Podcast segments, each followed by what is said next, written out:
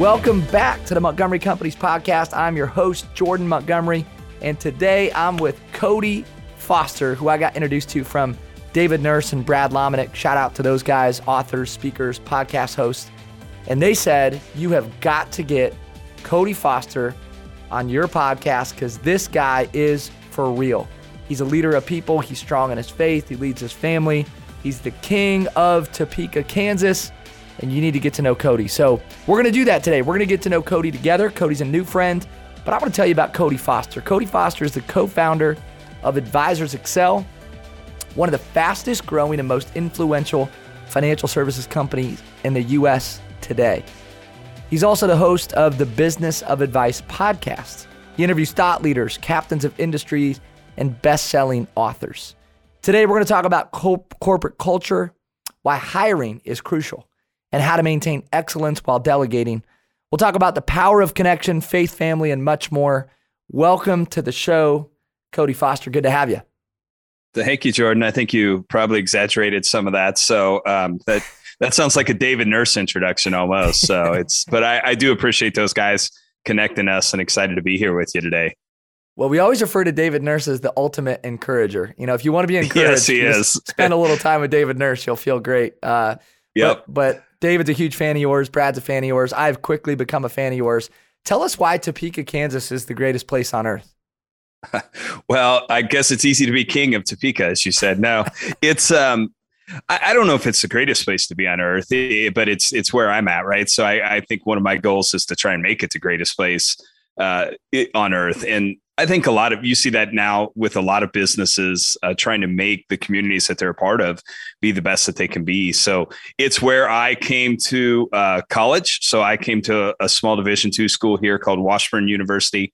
Uh, met David, who's my business partner here, on the very first day of school.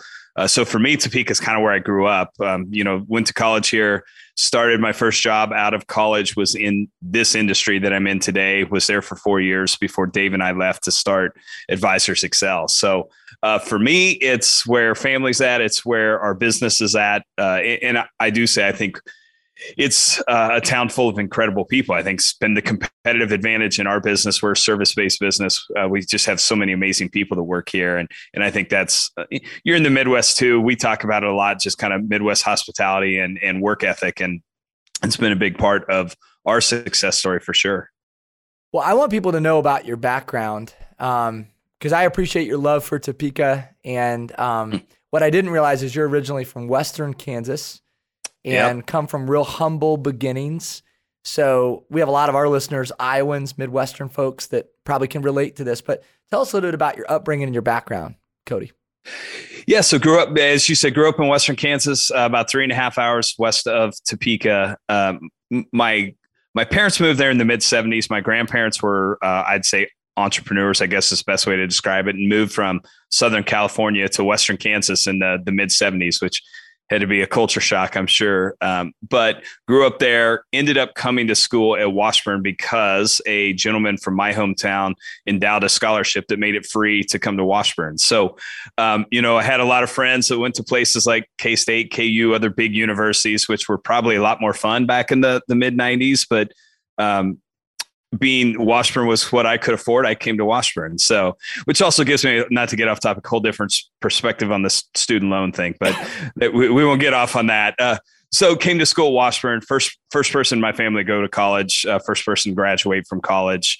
And, um, then ended up getting into financial services. My grandma had owned the cafe in town. My grandparents got divorced when I was younger, uh, and ended up declaring bankruptcy my junior year of college. And so I didn't know much about money. Had never really had much. Never really talked much about it. So decided I wanted to learn more about it. Got a job at a bank here in town my junior summer, worked there my senior year of college, and then got into the financial services industry right after college. So kind of how I got into this space. And uh, it, it, as you know, I know you work with a lot of financial advisors, a lot of different financial service organizations.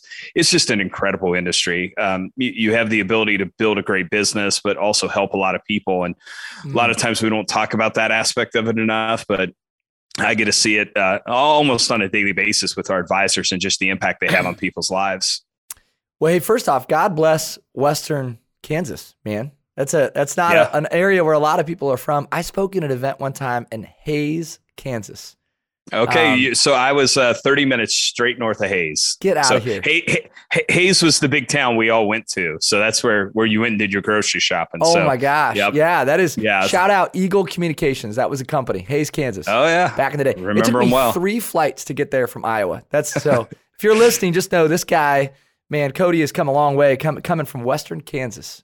First person. You probably could have just drove there quicker than you than you flew there. Actually, I don't know why I flew. Yeah. I, I, agree. I, I'm I'm with you, man. So, well, listen, you you've grown this huge organization, and um, I want to talk about Advisors Excel because this thing started. You know, how many people get to build something with the first person they met in college? You're the first person in your family to go to college. What you have now is really special. It's unique. You've made the shift from advisor to executive leader that's the shift that we're helping a lot of our coaching clients make. We have a lot of financial yep. advisors who are listening. And this is a leadership podcast. So I want to hear what you've learned in that transition, going from advisor to executive leader. What's been your maybe greatest uh, leadership lesson as you've made that turn and built a first class enterprise? Well, um, may, may, maybe a couple things there. One thing I like to tell people is success um, isn't promised to any of us, but it's available to all of us and I I love the fact that you know when you and, and, I share this if you look at my background there was really nothing even when I was probably 20 maybe 25 years old I don't know that there's anything you would have saw in me that would have anticipated or, or given you a prediction that I would be um, co-leading an organization like Advisors Excel today.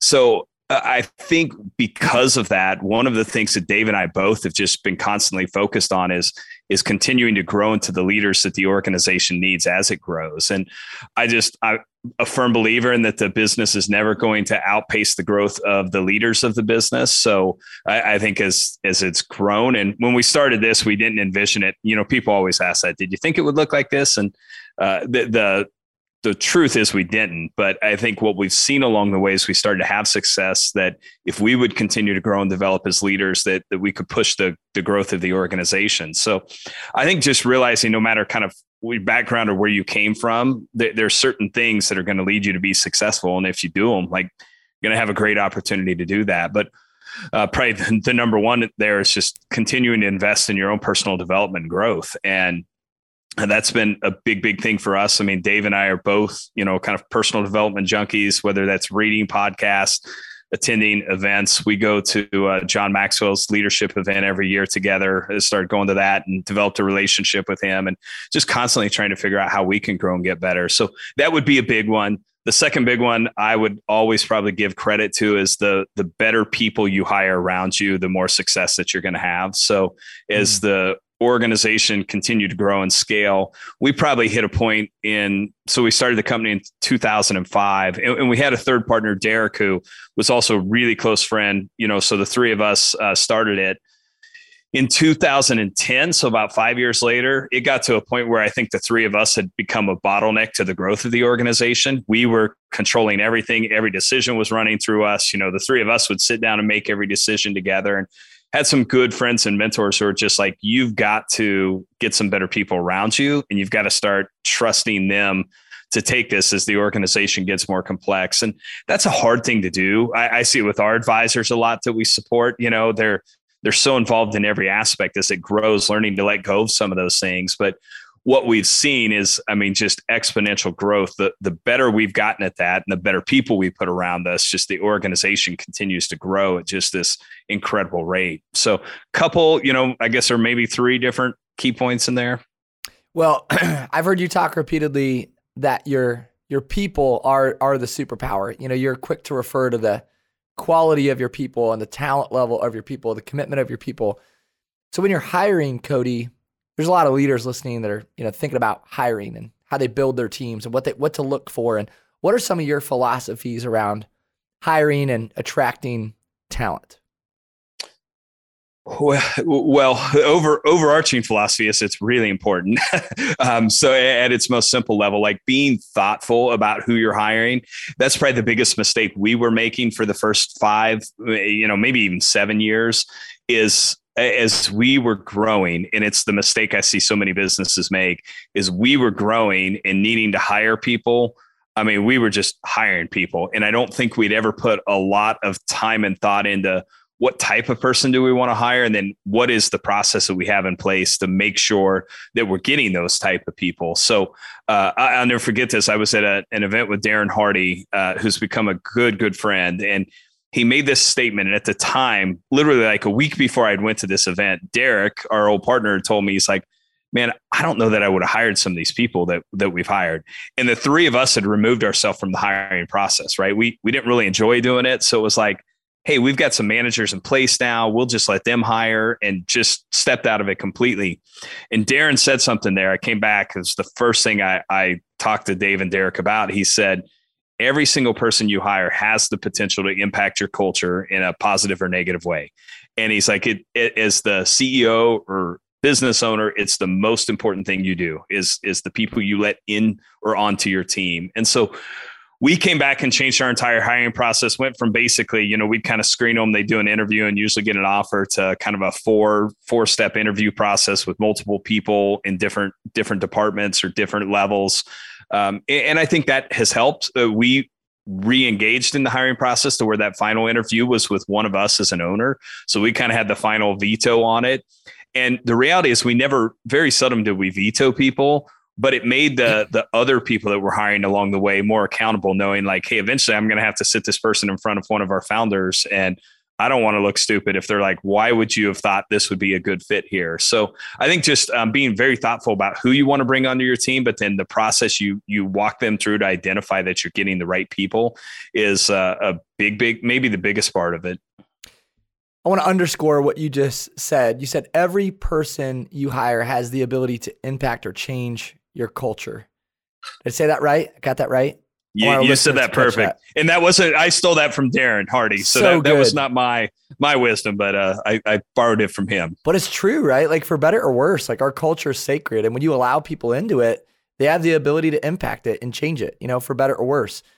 Um, well, and one, one thing I'd say there too, Jordan, is um, it, it, it's almost more critical when you're a small business. And like we have 800 employees today, we're still our our processes are great, but you could have someone slip in and, and it may not spread or impact as much as if you have eight employees or a dozen employees, right? So I think being very thoughtful, and I say that because this is just a conversation I have with a lot of our advisors. Most of them have that, you know, they're eight to 15 employees. Like the smaller your organization, the more important it is because you can't miss on them, right? You've got to make sure because uh, yes. they can impact it very, very quickly also. Such a good word. I think for any business leader, community leader that's listening, if you're running a small organization, it becomes more important uh, to protect the culture. Let's talk about culture.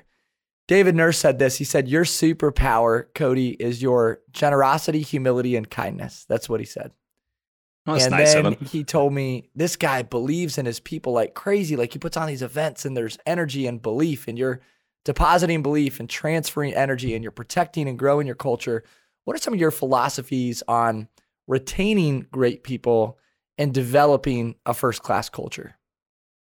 Um, you know, I think retention. We, we want to retain as high as high as we possibly can, just because of the cost of training and development and everything that goes into that. But well, you know, one thing that I would say is my perspectives maybe changed a little bit on over the last few years, and some of this is losing some some long term team members. Is um, you're probably not going to keep everyone forever. And the reality is, if if we're doing the things that we profess that we want to do, which is to grow and develop our people and turn them into, you know, not just better team members here, but better, you know, husbands, fathers, moms, daughters, any of those things, that there's a good chance some of your people are going to reach a point where they need to leave your organization to continue to grow and develop. And that's probably not a perspective I had five years ago. It's it's maybe one that has reinforced how much we believe in the idea of our people growing and developing and and being okay and comfortable with that and actually understanding that it's probably good for for them and for the organization for some of your people to move on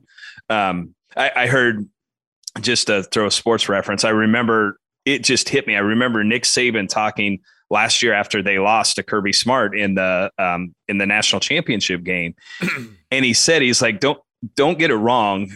I want to win every game and I hate losing, but there's no one I would rather lose to than Kirby Smart because I feel like he's been such a big part of what we've done too. So it just kind of hit me of like you you want the best for your people, but you also understand that sometimes that may not be here for the rest of their life. So, um, but but going back to why I share all that is I, I think at the foundation of what we try and talk about culture. One, we want people who are constantly trying to grow, develop, and get better.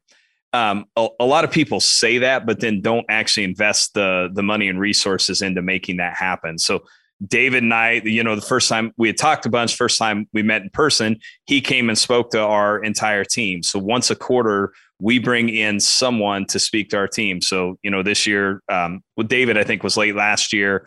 We had Jon Gordon come in. Uh, we're, we're working on Eric Thomas right now. So I'm trying to get him in to speak to our team. So we're constantly trying to put them in environments where they can hear uh, from other great uh, thought leaders and and just invest into them. But then a lot of things that we would do just more internal to invest in their you know growth and development. So I think that's a big part of it.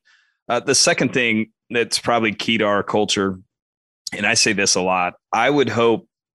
While I think we do a lot of fun things and we work pretty hard, but do a lot of cool things to invest back into our team, I would hope more than anything else what our team members would say here is that they actually believe Dave and I care about them.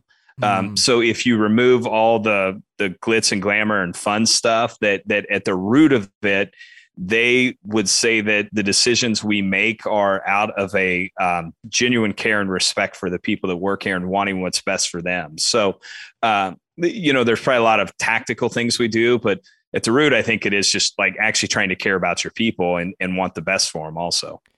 When I hear that in your spirit, you know, when you talk about loving people beyond the job, you know, like there's going to be a day where maybe they don't work at Advisors Excel, right? They they go on to do something else. And I think the true test of character is how you treat people who can no longer do something for you. And yeah, I love that that's, that's your that's your spirit, right? You want to love people and care for them beyond the job, and also you want to select good people, um, not maybe for their skill or expertise, but for their values and and their character. Um, just came out of lunch with our women's basketball coach at Iowa, Lisa Bluder. We got a great basketball program here in Iowa, and she said we recruit great women who happen to be good at basketball. And that's what I hear in your spirit is you're looking hmm, for good-hearted good. people who have strong values who also happen to have, you know, a certain skill set or expertise. She's had a couple good ones there lately too. she she has. She's got Caitlin Clark now, and so shout yeah, out to the yeah. to the basketball team at she Iowa. Is, she is fun to watch. She is. She's a spitfire, and she's um she's great to have on our side. So we we love having Caitlin. That's good. Hey, so you're a person of faith. You talk about faith very openly. Um, and I really admire that. I love that you wear your faith on your sleeve and you're willing to bring, you know, Jesus into the conversation. A couple questions around faith, but the first is, how are you managing to share your faith um, and to lead for Jesus uh, in a corporate setting, day in and day out, as an executive leader?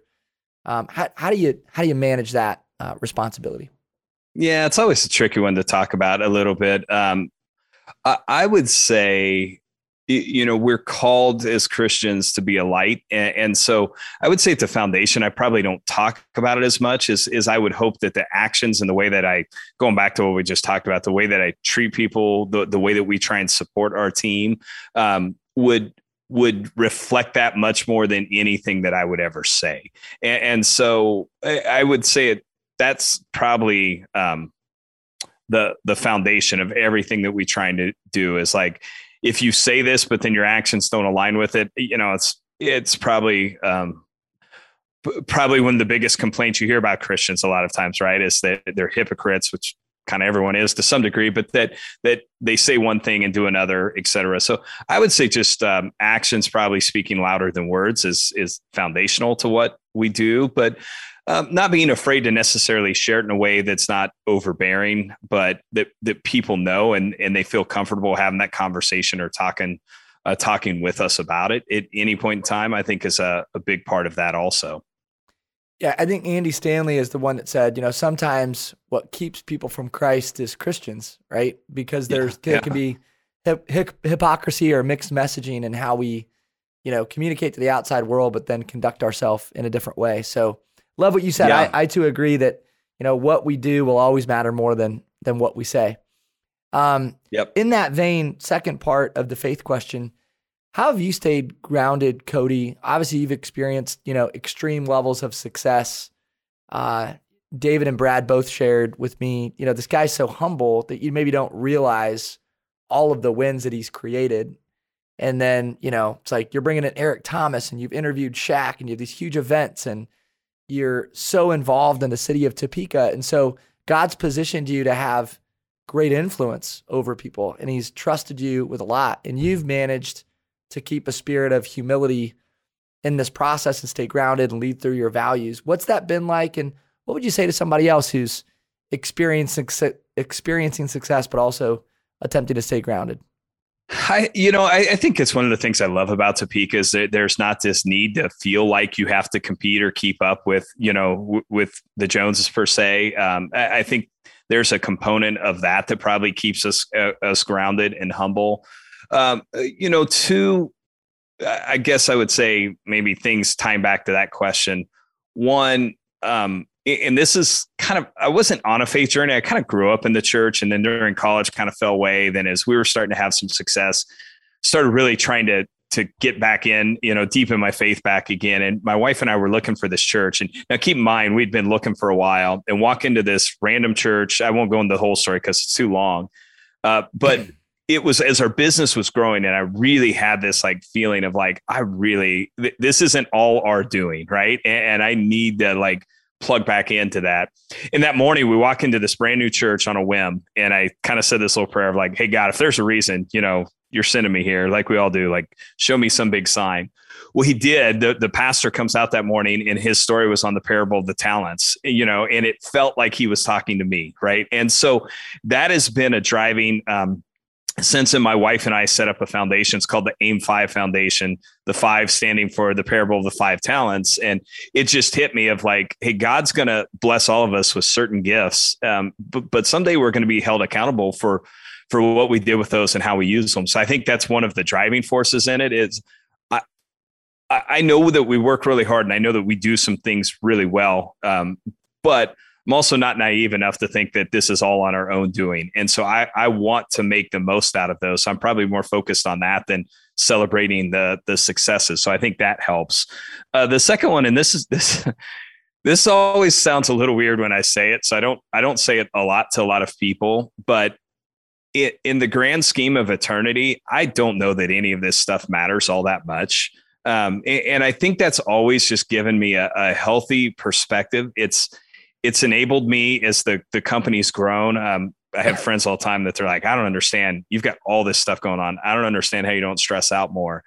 And p- part of it, I think, just wired that way. But part of it too is I just have this perspective that, you know, even the most successful people in the world, 50 years after they're gone, nobody really remembers mm. their name, short of, you know, maybe close friends or family. So um, just trying to keep that perspective. And I, I, think, you know, in Ecclesiastes, we see that, right? Where so mm. we, we, see that we chase after a lot of this stuff. And in the end, it doesn't matter all that much. So I think just trying to, you know, keep that perspective and priorities in line is a, a big, big part of that too. Yeah, I love in Philippians, you know, it talks about um, counting it all as loss, you know, compared to the surpassing greatness of knowing Christ Jesus. And yeah. And I see that in you, man. Yeah, I see that perspective, and and I think God's given you a, um, a humble spirit, you know, in your leadership journey. So admire that. Um, final question for you before we kind of sign off here. You're balancing family. You're a family man. I've heard you talk extensively about you know prioritizing family, making sure that the people that know you the best respect you the most. And yep. I want to hear about, as an executive leader, how you're managing responsibilities at work, responsibilities at home, and making sure that those two parts of your life are going well?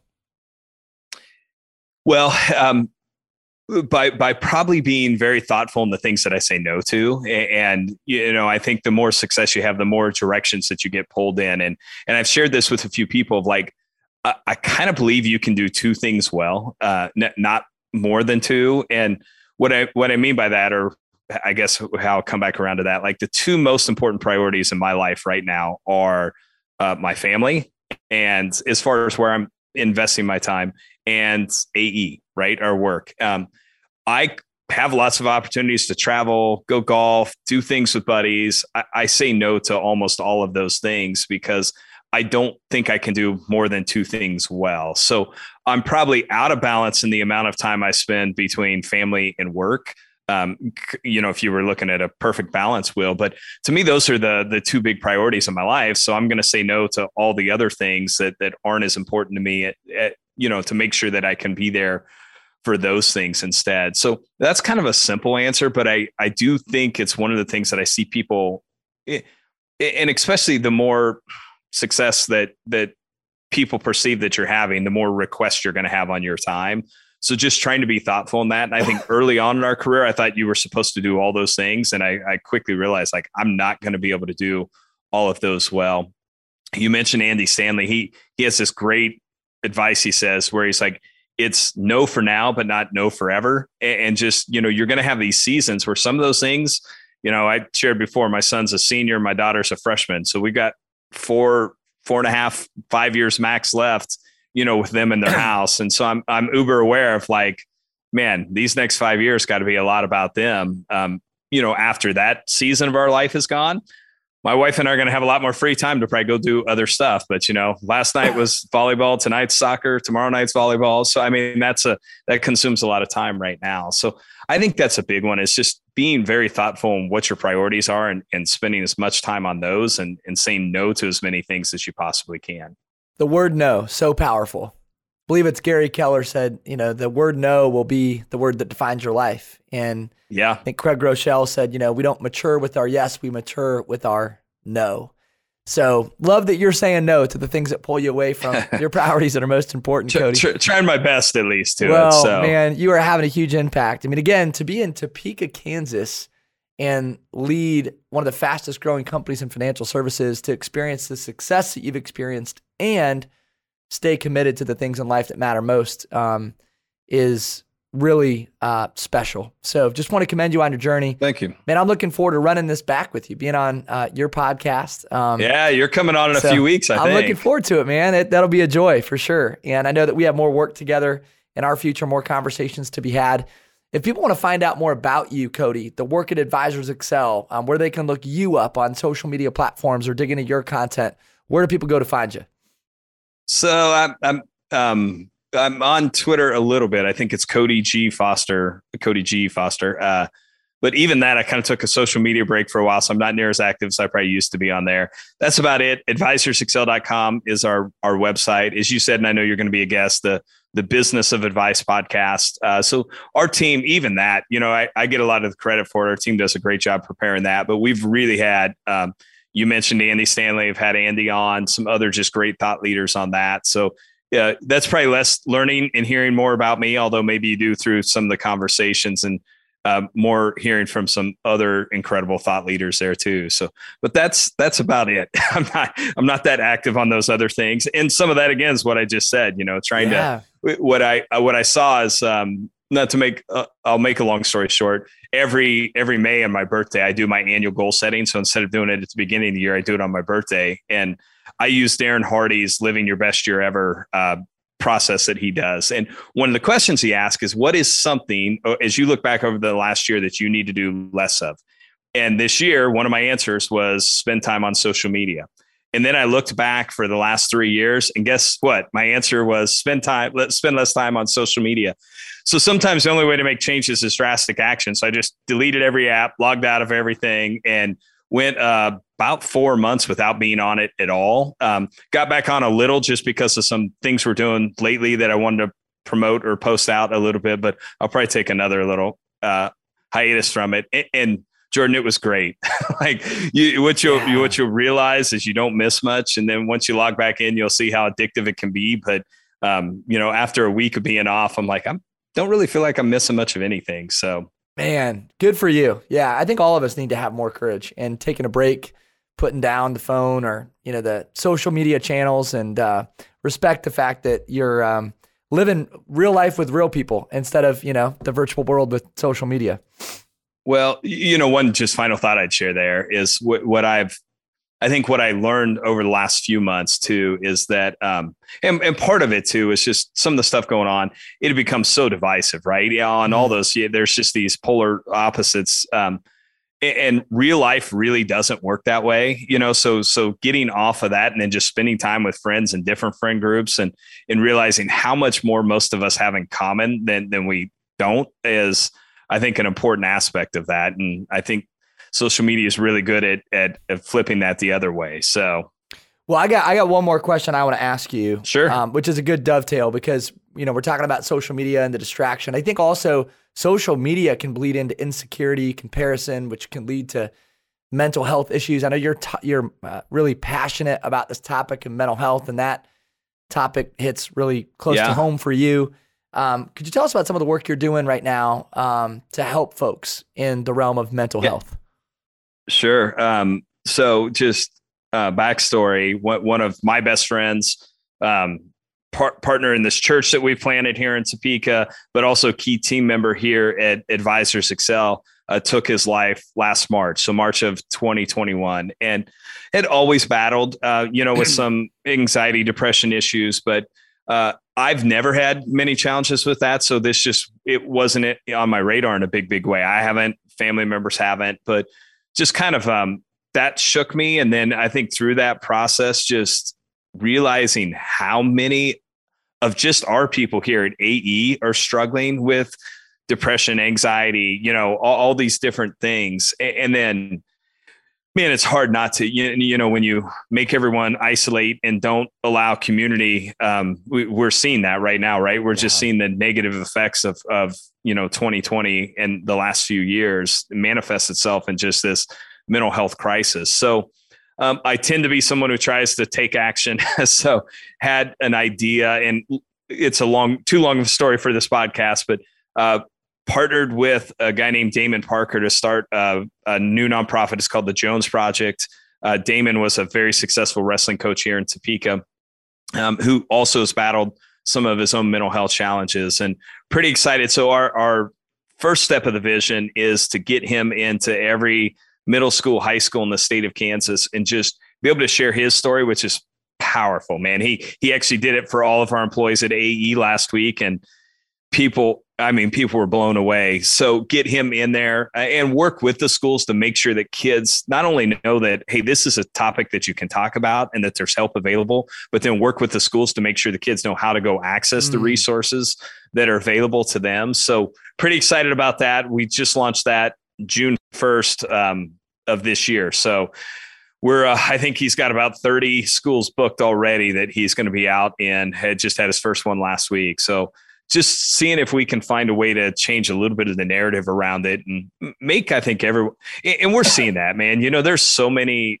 you know, it's been great to see so many athletes, celebrities come out talking about some of their own mental health challenges that they've had. And I think we're, we're at least doing a little better job of normalizing it, but just normalizing talking about it's not going to fix the problem, right? We, we also have to equip people with some of the the tools and resources and help that they're going to need to to overcome some of those challenges. So really focused on that excited about that next project have definitely done some stuff that's even from a culture i would tell everyone that listens to this like check on your people the people mm. you work with your friends your family members I, I was if you would have asked me prior to to Josh taking his life, how many of our people at AE struggled with anxiety, depression, let's just say mental health in general, I would have said, I don't know, t- two, maybe 5%.